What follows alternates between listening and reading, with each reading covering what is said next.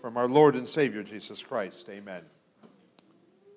The essential gospel for today from 1 Timothy can be wrapped up by repeating verse 11. But you, man of God, flee all of this. Pursue righteousness, godliness, faith, love, endurance, and gentleness. This is the word of our Lord. I know you know the movie. Because it seems like you can't go by a single weekend watching any of the common cable shows and not see it. Forrest Gump. See, already there are images in your mind, aren't there? 1994, that movie came out to some incredible success. And I think that most of the country was um, taken by this simple individual who seemed to be at the right place at the right time all the time. And yet, did you sense the theme that went throughout the entire movie? Now, I certainly have not attended any New York theater classes or study of filmography or movie making, but that concept of running sure went through the whole movie, right? Started at the beginning, where young Forrest had those contraption on his legs that were supposed to help him with probably what I would consider to be an early case of polio, which never developed. And what does little Jenny say? Run, Forrest, run. And then throughout the whole movie, seems like every time you turn around, Forrest is running. Football stadium, Crowd goes, run, and then stop because Forrest isn't so bright. Vietnam, he runs in and out, into danger, back out. And then, probably what is unwittingly the carrying of the movie for no seemingly apparent reason, although if you watch the movie, you know why. Suddenly he just gets up and starts running coast to coast. And when asked why he did it, Forrest just says, I don't know, felt like the right thing to do. You and I spend a lot of time running in our lives, don't we? Whether it's running because of our jobs, our families, our own personal interests, or even just running because everyone else around us is running. We do. So much so that there may be people or times in our lives when they say, hey, slow down, take a break. Why are you running? The Apostle Paul talks about running in so many words. He does not even use the verb run, he uses a different verb. But he allows us to take this reality of our lives and apply it to a very specific spiritual reality. And it has to do with the gifts that God has given us. Every material possession that we have and that which is around us. And the question that we need to ask ourselves are we running to or running from these things that would take the place of God? That's why the theme for today is, is the essential power to run. And only the gospel can give us this power because if it were left up to us, you and I would fall, or perhaps sometime in our lives have already fallen into the trap of the world. To be all about the things that are around us rather than that which God has placed in front of us. Perhaps in the most, at least from my frame of reference, misinterpreted and misquoted verse of the Bible we have in our text today. In verse 10, we read, The love of money is the root of all kinds of evil. How often haven't you heard this expression, except that they will take away the word, the love of money? And they'll just say, Money is the root of all evil.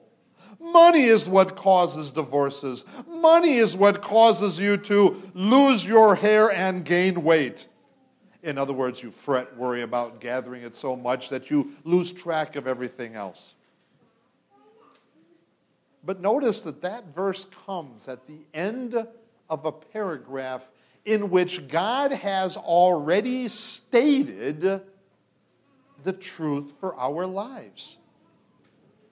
And this, this expression here is just that, that bookend to remind us that if we get caught in this trap, we've really missed it. And how often haven't we not seen individuals get caught in that trap? Perhaps you have coworkers who work like yourself incredible amount of hours per week. Or students who spend incredible amount of hours just studying because they want to climb their way in the class roll or just be able to get all of the information possible because they have a single goal. And that single goal is to someday enjoy it all.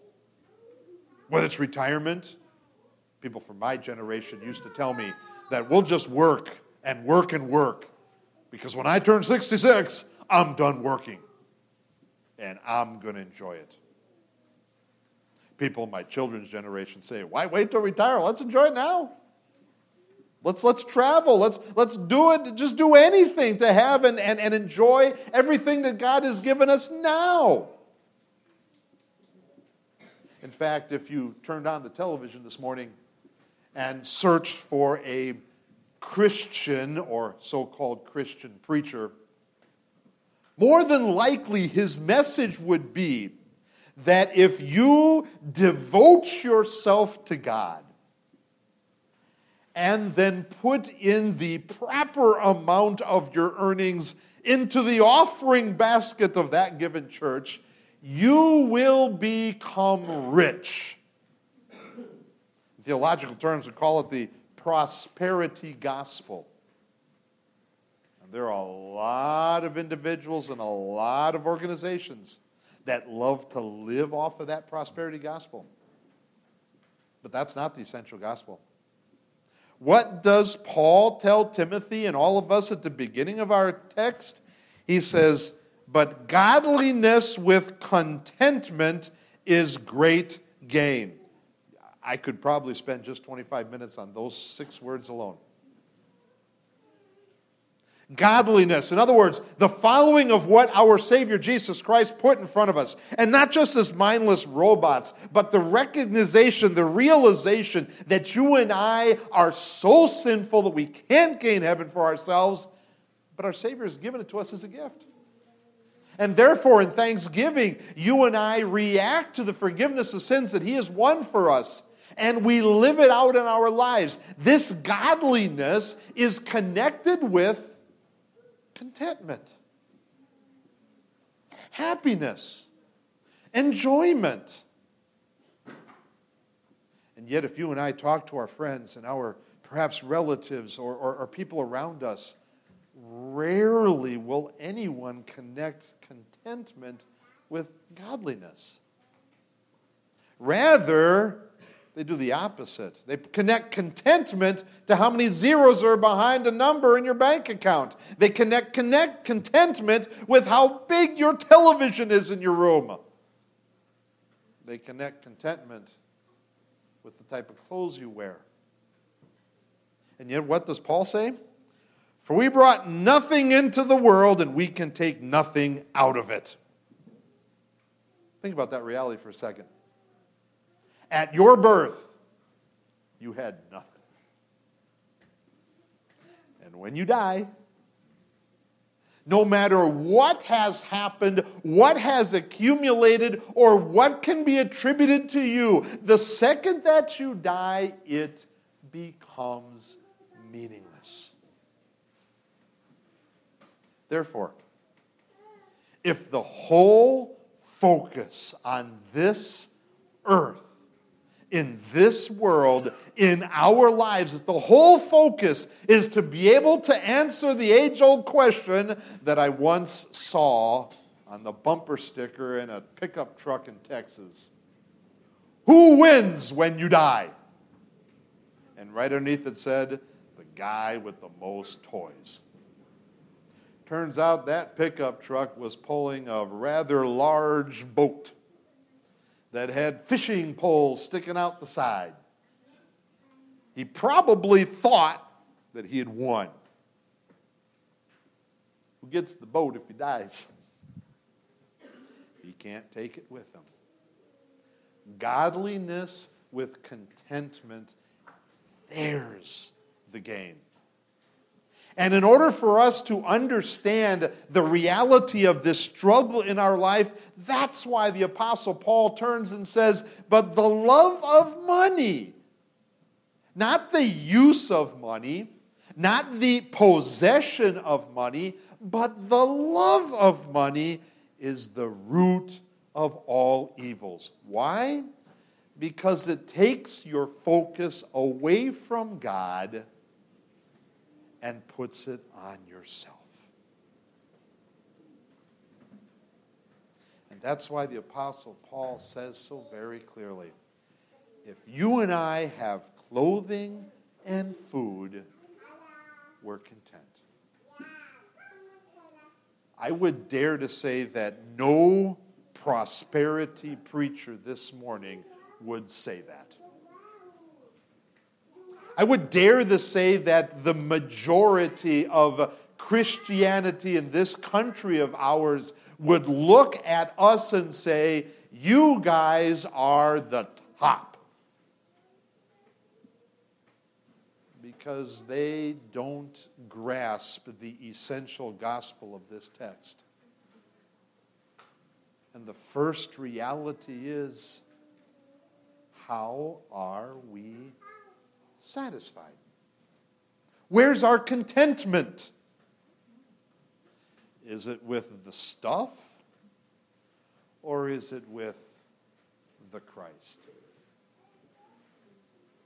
You see, you and I are in a battle. You and I are in a battle because God, in His ultimate wisdom, chose to make us His own. He chose to take everything that Christ did perfectly and give it to us as a gift. He chose to take every bad thing that we have done in our life and eliminated us, eliminate that from our presence. He has chosen to make us his children. And because he's done that, he's given us a new man a new man that continually exists alongside of that old man, a new man that is constantly clashing with that old man because that old man is all about me. But that new man is all about God. And that's why in the next paragraph, Paul reminds us, encourages us, and pushes us to run. Notice what he says. But you, man of God, flee from all this. Did you catch the word flee? Flee is not walking away backwards with your eyes intent on what is behind you. Flee is not get on the slowest bicycle and pedal in first gear. Flee is move as fast as you can away. Paul says, flee all this. In other words, every single opportunity, every single occasion, and every single temptation when our natural sinful self wants us to dwell on this earth and the things that this earth would give us. Paul says, flee, run away. And because Paul understands that, that this is so hard, he goes on the next verse by adding another verb. He says, fight the good fight of faith. Now, sometimes as, as new Christians, we're a little hesitant to use that word fight. But the truth is, that's what's happening. Between the new man that, that God has placed in us because of baptism, the new man that totally, entirely, and completely follows Jesus, the new man that looks to the cross of Christ and says, That is my all, that is my salvation, that is my ticket to heaven, that new man is always battling. It's always going mano a mano, punch to punch with the old man. And if the new man doesn't fight, the old man wins. But where we understand the essential gospel comes from the power to do all this. How can you and I run away from the love of money? How can you and I keep our focus on the cross? How can you and I fight the good fight of faith? It certainly isn't within ourselves, naturally. It has to come from what Christ has done.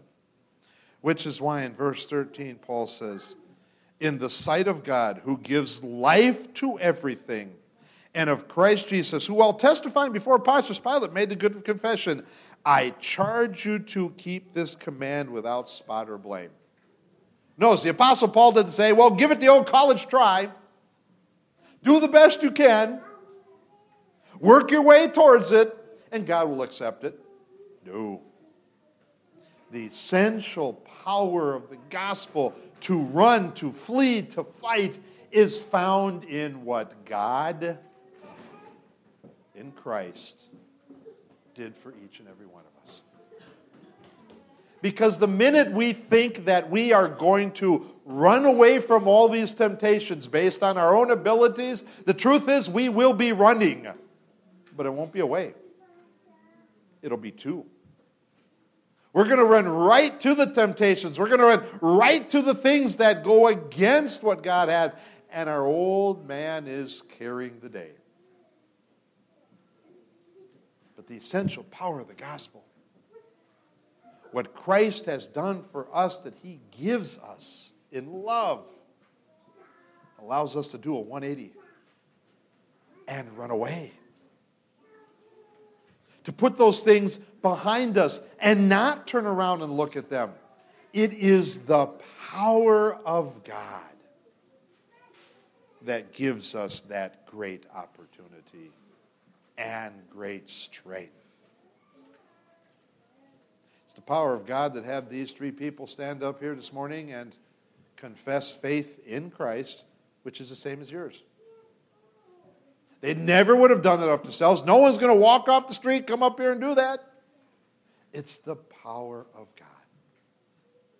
It's that same power of God that He gives to each and every one of us to run away, to flee, to put that behind us. And so that that new man is strengthened that new man lives and keeps the charge, keeps the command without spot or blame. Because the new man is running to something else. He's running to heaven. He's running to eternal life. He's running to the place where we will be completely blameless And that's his focal point. I ran track in college. I later coached track. I never told any of my runners when I was coaching, oh, yeah, by the way, turn around and run away from the starting line. I always told them, keep your eyes on the prize. Run to the finish line. That's what God asks of us. And the beautiful truth of the gospel is that God strengthens us through that gospel to run to the prize. So the next time you watch Forrest Gump, look at all the running. See it throughout the entire movie. In fact, I believe even from that little little uh, uh, little chair he was sitting on in the square when he found out that Jenny only lived a, mile, a block and a half away, he got up and ran right over there. That's our Christian life. Running away from sin and running to God. And it's only possible through the gospel. Amen. Please stand. And now, the, now may the peace of God, which surpasses all of our human understanding, may that peace guard and keep our hearts and minds through Christ Jesus as we run towards Him, strengthened by Him. Amen.